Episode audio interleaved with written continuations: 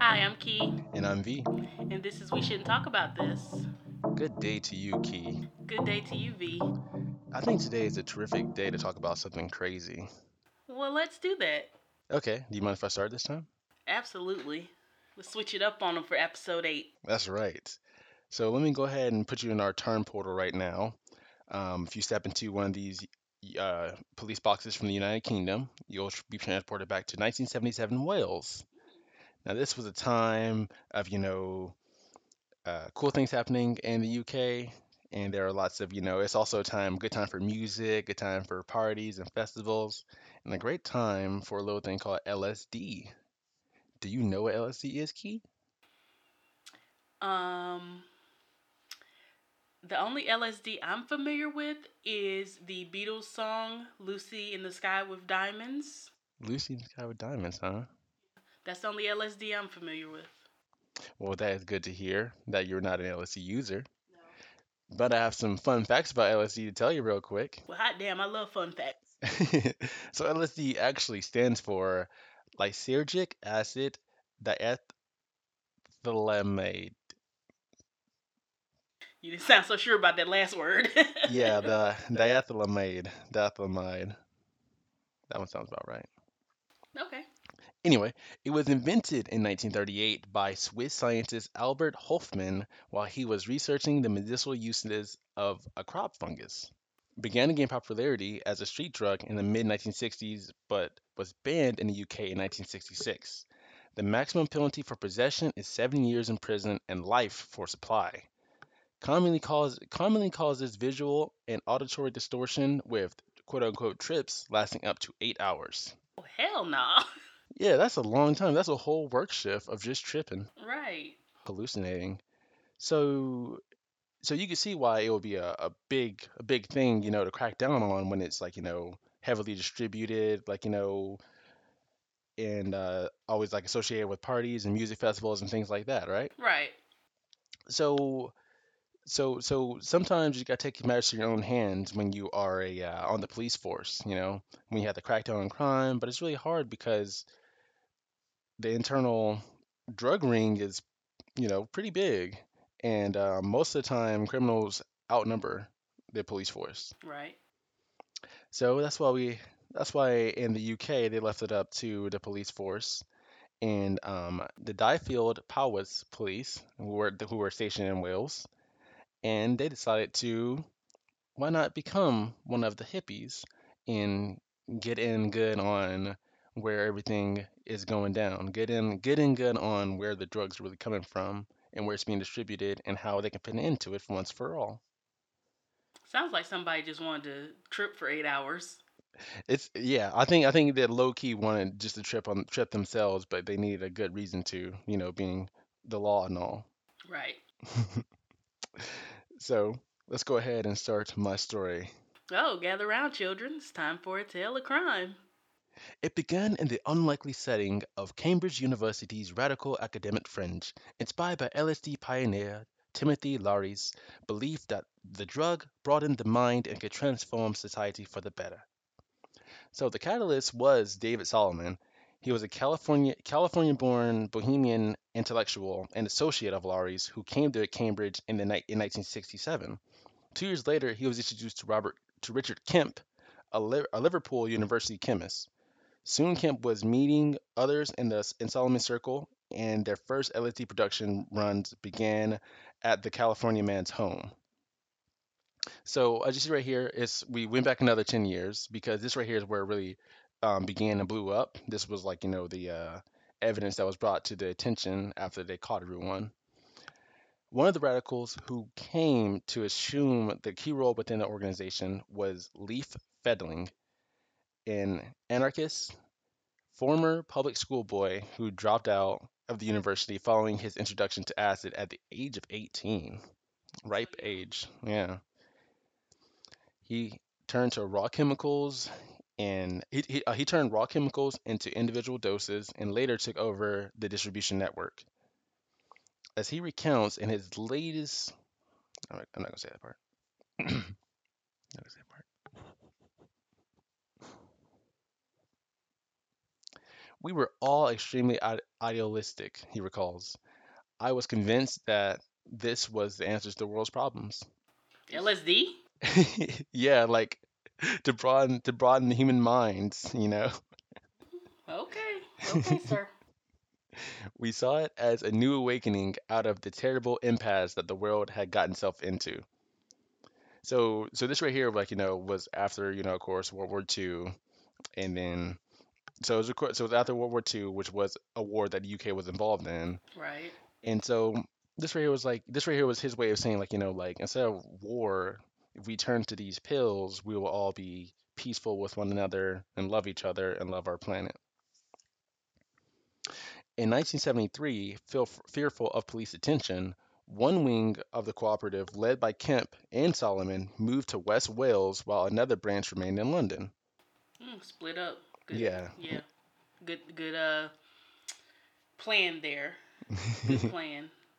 Kemp had a girlfriend. Her last name was Ceredigians, and Ceredigion's' natural beauty attracted a lot of people to like you know their part of the field. Right. So so you know they were they were going to stand behind her because you know she's beautiful, they listen to great music, and these drugs made them everyone feel happy. The LSD ringleaders all held down jobs mixed with their neighbors and stood their rounds in public and local pubs, and as a result, they became popular figures pretty quickly.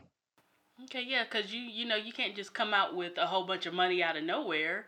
So yeah, hold down the job, make everything seem normal. Yeah, I agree yeah. with that plan. Yeah, so they were pretty smart, but then again, they were college students. Like like you know, there was a college college chemist and this other guy that was in Cambridge. I mean, like they were pretty bright minds. Oh yeah. Now we're getting into the, the good part of it.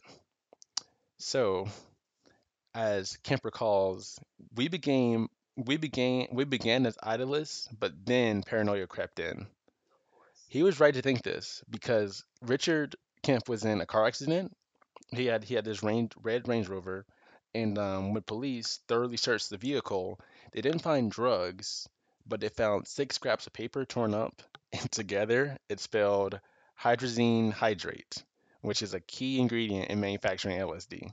But he was a college student. He might have been just taking a chemistry course and, And you know was Had like studying taking and notes. yeah. had a flashcard. That, that seemed like a big leap. Yeah, yeah, because honestly, yeah, he was a college student. Like at the end of the day, he was a college student. So, I mean, I give him a benefit of the doubt. It could have been a flashcard or something.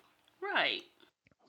But inevitably, but inevitably though, this led to an unprecedented multi-police force drugs investigation. From six scraps of paper. Yep, from hydrazine hydrate. so, um, listening devices were installed in the ringleaders' homes, and dozens of undercover officers were sent into West Wales posing as hippies to place them under surveillance during a 13-month operation.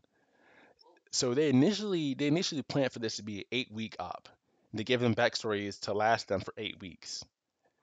So you could imagine, like you know, as it went on, the office, the undercover officers had to come up with their own backstories after a while, right?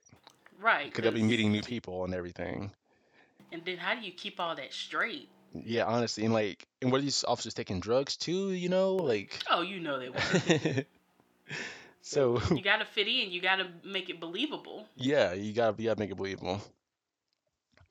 Um, uh, Day Riaz, he was he was one of the officers. He was one of the officers that was undercover, and he had his account, and he said that uh, we grew long hair, we wore jeans, we looked quite scruffy. Oh, they wore jeans. yeah, to have worn a stiff collar and tie would have been impossible. Mm, So yeah, jeans. Oh my gosh, the queen's gasping right now as we speak. she is gasping.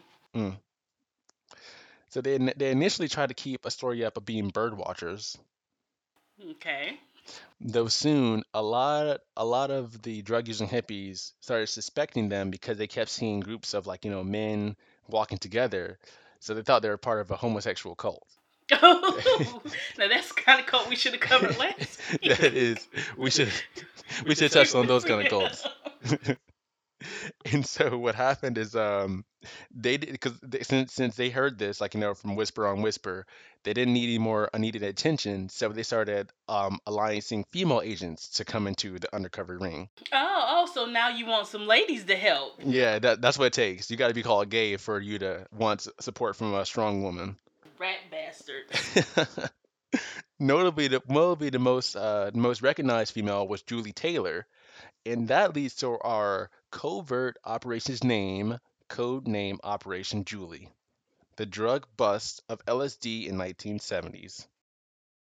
Operation Julie, I'm down for it. I like the name too. It really it really caught my attention. Now it's time to swoop in. Let's swoop. So, after the 13 month period, on March 26, 1977, the detectives finally broke in. They uncovered evidence of a massive operation exploring to 100 countries, Whoa. and according to some reports, supplying 90% of the UK's LSD. These college kids were not playing around. Not at all. Not at all. Some of the certificates they found were of details of a Swiss bank account, and it provided further information that the ring had come a long way from its early idealistic roots, and it was now a multi million pound and multi-nation corporation. Whoa. For the police, stopping the gang and jailing its leaders was viewed as a massive achievement, and subsequent investigations would follow the cross-force example of Operation Julie. It was it so it is it is recorded that after this operation succeeded, the price of LSD went from one pound to five pounds overnight. Damn. Yeah, and like you know that's just that's just like that's for that's for a little bump, you know. There's no telling what like you know wholesale little magazines full of LED tissues were worth. Damn police, they ruin everything. Yeah, it's crazy. Zariz was interviewed and he said, We were totally convinced that we were doing the right thing. I think every police force in the country at the time had some experience of individuals who had ended up in mental hospitals or been or been involved in serious crime as a result of LSD. But I mean, if you're tripping for eight hours, who knows what you're seeing or thinking you're seeing or yeah, like imagine if you're like if you're like on LSD and you're in your room and you like step on the carpet and you're like, oh my gosh, I'm so sorry, dragon. I didn't mean to step on your tail. Like you know, you can like or you you think somebody's breaking in the house and you just run outside shooting up people. Who knows what's going on in your head? Yeah, seriously, it's. Mm-mm. I'd imagine it being a really dangerous drug, like you know, um, with with long-term usage. Right, and then you never know like what the trip is gonna be like. It's not Oh like yeah, it's you know yeah. You know, you can't like, think happy thoughts and then it'd be a good trip. It just happens. So Richard Kemp, he was sent to 13 years in prison. Damn. His girlfriend, who I forget to mention was a qualified doctor, was nine years sentenced to nine years in prison. Women do get off a lot easier Yeah, when it comes to jail. sure. Our women's prison's pretty rough too, right? I've never been to women's prison. I know. Well, why not? I feel like you were trying to insinuate I'm a criminal. Well, I mean, you do like true crime things. You do a lot of research. I do. I do. Different topic for a different day. Mhm. Fielding was sentenced to eight years in prison, and having built up a food business and opening an orphanage, he said he had no regrets. so he used his his money for good. Yeah, yeah, yeah, he did. He did. Um, but can he dig it. But he does say he no longer believes that in, the LSD could transform the world. Like he no longer has the idealistic, you know, He probably came up with that belief while he was on LSD. Yeah, yeah, I would think so. I now realize how unli- how unrealistic that was. You can't solve the world's problems with a pill, that he says. That's kind of sad though. Like you know, he kind of lost his zest for trying to make the world a better place. yeah, yeah, yeah. That, that is sad. I mean, I mean, he he did he did do good though by you know opening the orphanage and doing like a food food production company. Yeah, he tried. He tried. that's cool. All right, so the operation they stopped. It accumulated to about 6.5 million tabs of LSD. Whoa! God damn! Yeah, like this is in Wales. This is in Wales and Cambridge. Well, started there and then went went around, and uh, that had a street value then of 100 million pounds in 1977.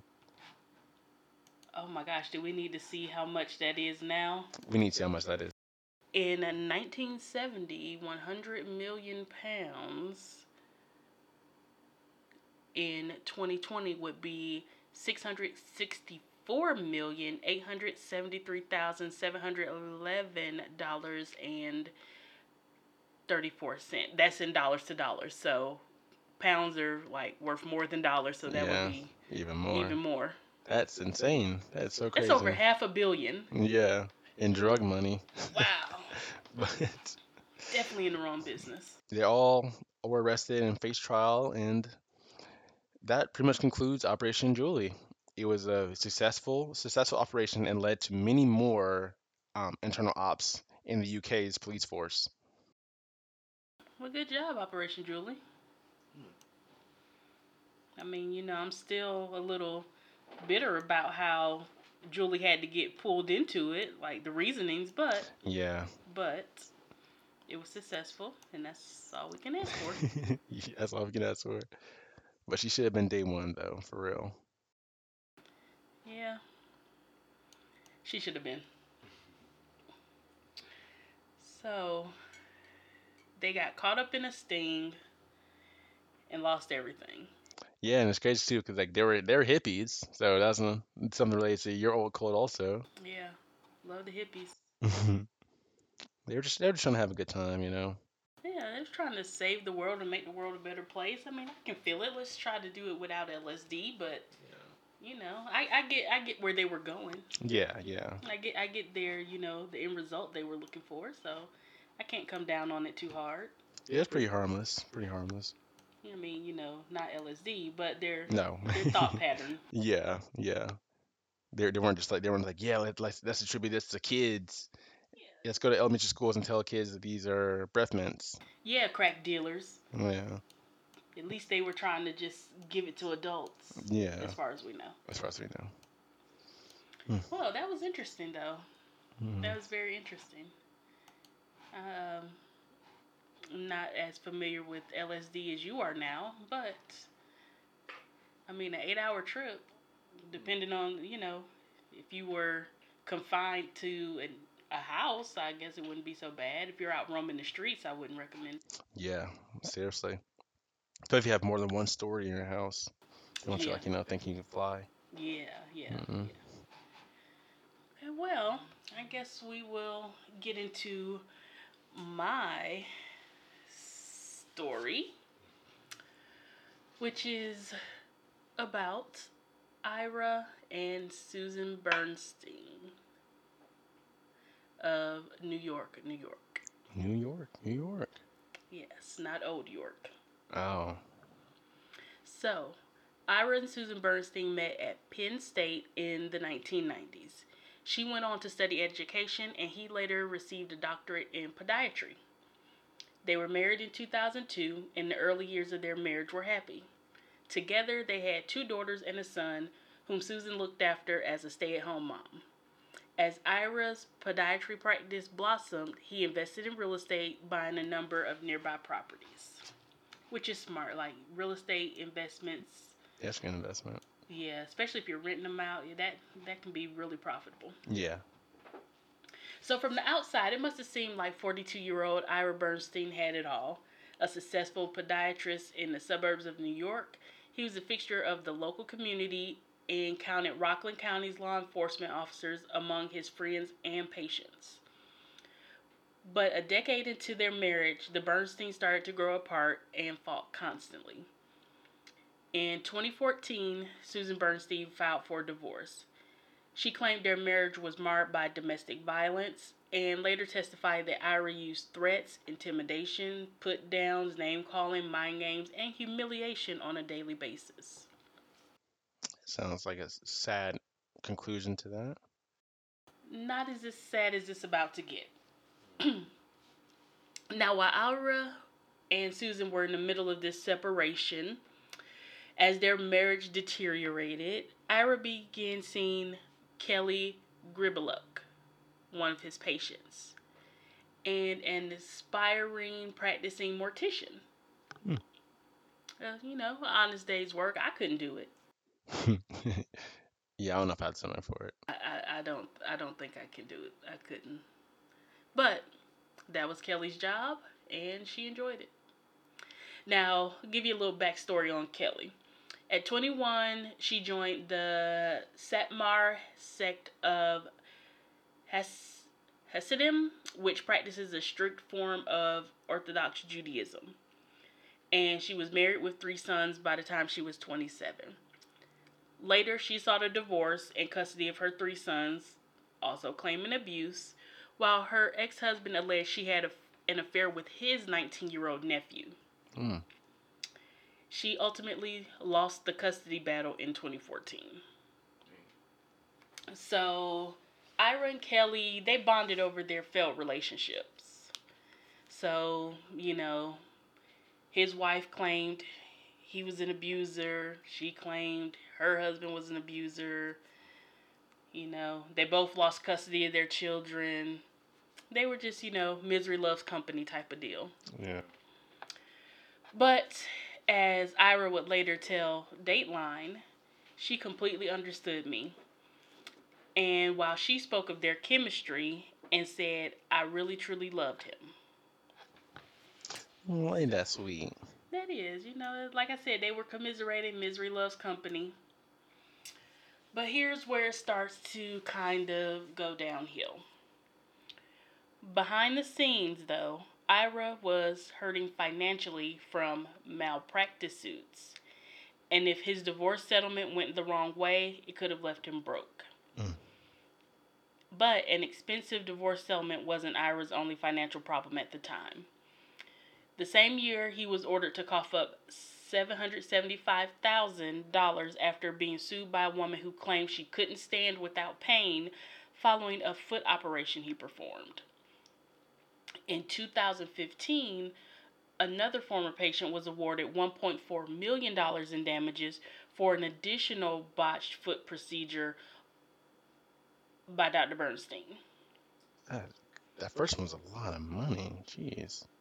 Well, 1.4 million was the second one. The other one was only 775,000. Oh, whoa. So, but still, like both hell that's damn near that's that is over 2 2 million dollars Yeah. for just those two. For just those two, yeah. So, um, on top of these troubles, he was also being investigated for fraud. So, in the meantime, Ira and Susan suspended the divorce proceedings in two- 2016 when Ira agreed to sign over four of his lucrative rental properties to her. So, I mean, she was a stay at home mom. She wasn't using her education degree. She didn't have any money coming in. So, in order to kind of get her to settle down, he was like, Here, take these four money makers mm. and let's try to, you know, end this whole situation. But as nice as that seemed, he was not excited about it. And that's when he and Kelly decided to hire a hitman to kill his wife and beat up the two insurance agents who were investigating fraud allegations against him. Man, me even getting a job as an insurance agent not safe. Right. Jeez. So, fortunately, everyone on the receiving end of this plot, fortunately for them, Kelly trusted the wrong man to get the job done. In spring of 2016, Kelly walks into the office of luxury car dealer Markenzie Luson, a friend who had lent a sympathetic ear during her divorce. So she knew this guy. And she kind of assumed he had some underworld connections and, you know, could do what needed to be done. Why she assumed this, I'm not sure. I don't want to pull the race card because Markenzie was black and Kelly and Ira were white. But that was not a race card pull. That was just a stating of two facts. My race card is still firmly in my pocket. Yeah. Yes. Okay. So, she asked Markenzie to help Ira get well, she asked him to help her get rid of her new boyfriend's wife. Luson, I'm assuming he is Creole, told the show Murder for Hire that when he asked what she meant, Kelly replied, Take her out of the picture. But instead, he went to the police. He was like, he is not about Yeah. that life. Yeah. He is not down for these shenanigans. Yeah, he said I would not be an accomplice Mm-mm. or know anything about a crime in progress. Right. He was like, oh, okay. 911, Mhm. please come help me. He was like, no, no, no. That's that's the, the person in, in auto finance. Her name's 911. Don't worry about it. Like, why would you go to a car dealer and ask Oh for gosh. Okay, okay. No matter, no matter how much that you cool with someone, Right. no matter how much you cool with someone, don't just. I, I, I Oh. don't understand. I, I really wish I could get her logic of thinking on this. Like, okay, Markenzie's my friend. He sells luxury cars, so obviously he knows a hitman or two. I don't get it. I don't get it either. But, so, Markenzie went directly to the police. He did not pass go. He did not collect $200. Mhm. straight to the police. So the Ramapo police detectives asked Lason to play along with Kelly's request and see where it went. So they installed a hidden camera in his car where they would meet him and Kelly during a month long investigation. Without discussing terms and exchanging money, the police would have no case against her. And when Kelly needed to be explicit about the hit. Like he they needed her to explicitly say, Kill this woman, I will pay you. Right. No, no, like, you know, out of the picture, wink, wink. You have Right. to, like, say those words. She later said the murder had to look like an accident, perhaps a fatal car crash. On recordings of her conversation with Markenzie, she repeatedly referenced her boyfriend. Now, this is a little bit of what she said. He's in such conflict, Kelly was recorded saying. The guy can't sleep, he can't eat. It's a hard enough decision emotionally that his kids will be without a mom. So it's like he knows what he got to do, but it's killing him. Hmm, Okay. Okay. Like eh, not killing him enough because he's still going along with it. Yeah, he doesn't mind having his wife Right. killed. So when Ira's friends in the Ramapo Police Department learned that he might be involved in a murder for hire plot, they were shocked. But as the case progressed, it became obvious he was the one calling the shots. He's the boss, Kelly was heard saying on tape. Ira and Kelly eventually negotiated down the price of the hit from $200,000 to $100,000. And then, after that, Ira insisted on meeting Lassant in person. When he asked how soon he would like to make the hit happen, a hidden video camera captured the, podi- the podiatrist telling him, We're thinking ASAP. Now, before greenlighting the murder of his soon to be ex wife, Ira had another request. Using Kelly as his go between, he asked Markenzie to intimidate and, and assault the two insurance investigators. You know, like I said, that was a part of their plan. They needed to get him out of all his financial trouble the fraud investigations, the divorce. So the two were allegedly about to recommend the Rockland County District Attorney's Office to open an investigation into Ira for insurance fraud. Police then approached the men and, working with the makeup artist, created photographs to show them beaten and bloodied. Very good, very good. When Markenzie met next met with Ira, he was shown the photographs of the insurance investigators with their faces covered in blood. Talk soon turned to the murder of Susan. And Ira said that Kelly would reach out when the time was right. Man, Lu- Luson is uh he's doing pretty good for being a car mechanic. He's like, you know, Well, um, a directing back to salesman. them. He's oh, a salesman. oh, car salesman. Excuse me. He doesn't get his hands. He doesn't get his hands dirty at all. Right, literally. No. No, no oil, no blood, nothing. Mm-mm. So he's doing, he's doing real good. He's doing real good, real good job. Like de- delegating everything to the police, and then having say, all right, all right, all right, we'll get in contact with them. We'll give you the photos. Just hang tight. And we're doing good. Now, I've seen the dateline on this, or possibly the 48 hours, possibly both. I watched both of them a lot. And one of these meetings, uh, Ira and Kelly got into Markenzie's car. He was in the driver's seat, and Ira was in the back. Kelly was in the passenger seat, and they were just sitting and talking. And Ira saw the camera Mm. and he was like, "Hey, what's this between the seats?" And Markenzie, quick on his feet, was like, "Oh, that hooks up to my kids' uh, game so they can play it." And you know, I, I'm a, I sell luxury cars. I got the hookup in here. You know, it, it hooks to the games, and they cast it on the TV. And he was like, "Oh, okay, that's cool. That's pretty neat."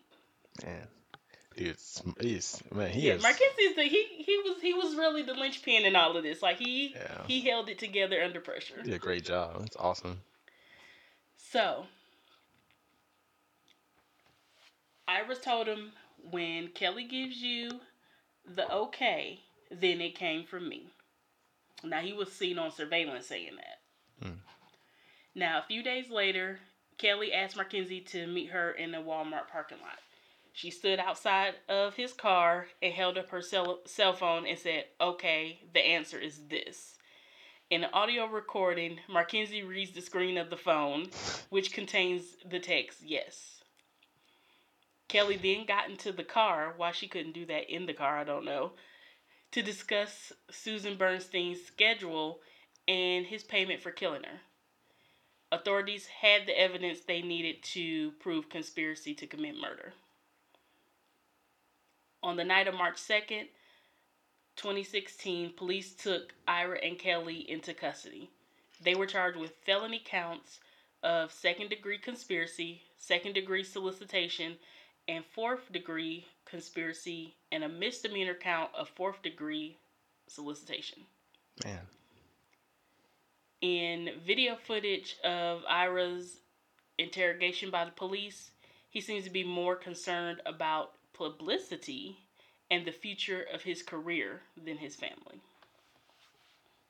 I was I was a dirtbag, man. Yeah. Now, Ramapo Police Detective Tom Hatch told the show Murder for Hire that when Susan Bernstein was informed of the murder plot, she said, Actually, I'm not shocked. Which is sad. I did, yeah. Now, Kelly Gribeluk pled guilty to three counts of conspiracy in September 2016. And Ira struck a deal months later, pleading guilty to one felony count of second degree conspiracy involving the plot to kill his wife and two misdemeanor counts of fifth degree conspiracy for the assault on the insurance investigators. Mm. He would later plead guilty to grand larceny in the third degree, charges related to the insurance fraud committed through his medical practice. Now, both Ira and Kelly were sentenced in May 2017. Ira was given 15 years in prison with parole available after five, and Kelly received 12 years in prison with parole after four. Mm. See, again, she was doing most of the work, yet he got the harder sentence. Dang, yeah. Now, in January 2018, Ira sought to have his guilty plea and sentence vacated, claiming that Kelly coerced him into pleading guilty to benefit her own sentencing deal with the prosecutors. A judge rejected his appeal in April 2018. Now, since the conviction of her ex husband, Susan Bernstein has campaigned for tougher penalties against those found guilty of conspiracy to commit murder in the state of New York. Currently classified as a non-violent crime, sentences can be for as little as one year, while lawmakers hope to make it a violent felony with sentences ranging from five to twenty-five years. Yeah, I mean, after one year, you can be like, okay, now I want to kill this person even more. Let's go back to the drawing board. Right, like it's Man, there's some weird laws, and then like you get like you get like prison for you know possession of uh, drugs. right forever. Like Yeah, forever. that's a life sentence. Yeah, and like even though you're gonna use the drugs, like, you, even if you're the user or the seller, like, you know, but if you plan to kill someone, mm, one year is minimum. That's crazy. It's it is crazy because, like you said, all that's going to do is give them a year to plan better, Yeah. to become angrier, To, to, talk to other prison people, like Right. like you ever kill someone, how'd you do it? Uh, like maybe okay. find a real hitman. Exactly. Yeah, you got connection on the outside. Okay, let me know who your guy is. Right. That's crazy. But Susan is is campaigning to get that change. So go, Susan, go. Yeah, and and I hate that Susan had to deal with all this. You know. Right now, she probably wasn't a innocent victim. Mhm. When I say that, meaning you know they were getting divorced, it's never just one sided. Yeah. But yeah. not to the point where she yeah, she didn't to needed be- to be Get a hit killed, on, hit right? on. Get assassinated. And also kudos to Markenzie Lasson. Man, Markenzie Lasson, he he is the man of the hour. He, He, is really is. quick on his speed about everything, man. That's crazy. If I was in a situation, I don't know what I'd do. I'd be Mhm. stuttering the whole time. Would jumped out the car and ran. yeah. Like, uh, uh, but I, I gotta go. Just leaving. No, that's crazy. But that was a very interesting case, also. And like, would you know it? Like, my sting operation was a police force. Your sting operation was a law, a law um, uh, concerned citizen. right. Yeah, that's awesome. So that's really undercover right there. That is. You know, be like really cool, like you know, 'cause, like that's one of those movie things, like you know, like some pedestrian helps cops where police work, and at the end they're like, you know what, here's a badge. You know, like if if if if car selling cars doesn't work out, come talk to us. You know, something like that. Hey, I mean, he, Dude. he was able to, to hold it together. I mean, a month long sting, Yeah, I mean, no experience with no experience. and No never tra- once did he bring anybody else in. Like, no, hey, No. here's my hitman. I want you to meet this person. He just took the brunt of this on his shoulders and Yeah, followed through. man, that's that's crazy, man. He, I mean, Chris Tucker needs to play him in a movie or something, or or he, you know, back in the '90s, he could have played him in a movie if it happened back then. But this, but this was like what, 2011, 2012? Uh, 2014, 2014? 2015, like So- super recent. Oh my gosh, like I mean, I mean, I guess people still do it because like what got me is that like you know Kelly wanted well, well, Ira and Kelly wanted someone to beat up the insurance people. Right. Like I mean, that's something that mobsters used to do back in the 50s and 60s. Like you know, they used to go beat up someone so they don't so they don't mess with someone anymore, or they beat up the store owners so that they pay them for protection money. I mean, I don't know if they still do stuff like that. I'm sure they use weapons now. You know, like But my thing is, okay, you beat up these two. Who's to say the insurance company isn't going to Yeah. send two more people? yeah, it's a whole company. So you're just going to have to have a, a constant Yeah, you, mill of people to beat up insurance agents. Yeah, yeah, yeah. Here you are paying all these people, but you can't pay like you know the seven hundred grand or one point four million for these people. But you're out here paying thousands to have someone just get beat up. Right. Like it did that. That didn't make any sense either. But I guess you know Yeah. criminals who get caught are not smart Yeah, yeah, I don't. Yeah, because you know like it's not like this is a two man operation. They they work for a major insurance company that I will not name because I also work for that major insurance company. Is that what that would entice you to this case a little bit? No, no, actually seeing the um like the videos and everything play out on the Dateline or 48 Yeah. hours or whatever. I was like these people can't be that stupid. it's oh man. I'm like just anybody like why not go to someone who you again, I just don't understand what made her think that this Mm-mm. luxury car salesman would have ties to And a hitman like and and the fact that Ira was like, yeah, yeah, yeah, that sounds good. Yeah, yeah, yeah. Yeah. Let's let's let's, let's talk to him about it. I mean, no. I don't know. I just don't know. She she must have just been telling Ira that he was all kind of stuff. Like, yeah, right. Just came out of nowhere making up stuff. It's Like, right. it's like, yeah, yeah, he's a running gang. He has connections all over. Like he takes cars to the shop, shop, shop. And, Yeah. you know, this is just a front. He don't really sell them. Oh, But, like, before coming to New York, he used to do time in Jersey. He had prison time in Jersey. right. Everything. Got face tattoos. Never had a tattoo in his life. Yeah. That's crazy. But it didn't work out, which worked out great for Susan Yeah. and her children. Yeah, yeah, really good. And um, so so these stories right here, they're uh, undercover operations, and that's one thing that criminals, you know, have to look out for because I mean, like, you really can't trust anyone, like ever, No. like ever, ever. So if you're doing crime, like, just like stop because you're gonna end up trusting someone and they'll end up being a cop. You know, two years down the road, like you know, they'll they'll come to your your sister's wedding with you. They'll you know be your best friend at bars, like you know, talk to you about emotional stuff. And the next thing you know, boom, you're under arrest. You know, thought you were homies, but no, you were just you you were just feeding them all the information he needed. Hmm. This is a prime example, two prime examples of why we shouldn't talk about crime. Oh, roll Mhm. credits, right? well, anything else you want to talk about today, Key? um. Well, no. I mean, these weren't two terribly sad stories, No. Uh, so mm-mm. I don't think we have to uplift at the end of this one. I mean, No, no, no. They were, they were kind of, kind of funny in a way. yeah. Mm. Funny because the stupid people got caught. Yeah, yeah. Funny because like you know the idiocracy going on, not because Right. of the crime. Well, then I guess that's the end of episode eight. That one felt good. Felt yeah, good. yeah, it did. Yeah, it did. I'm glad I got to start this one. It's a different turn of events for me. Yeah. Mixing things up. yeah, and more mixing to go too. Well, everyone, I am V, And I'm Key. and we shouldn't talk about this. Bye.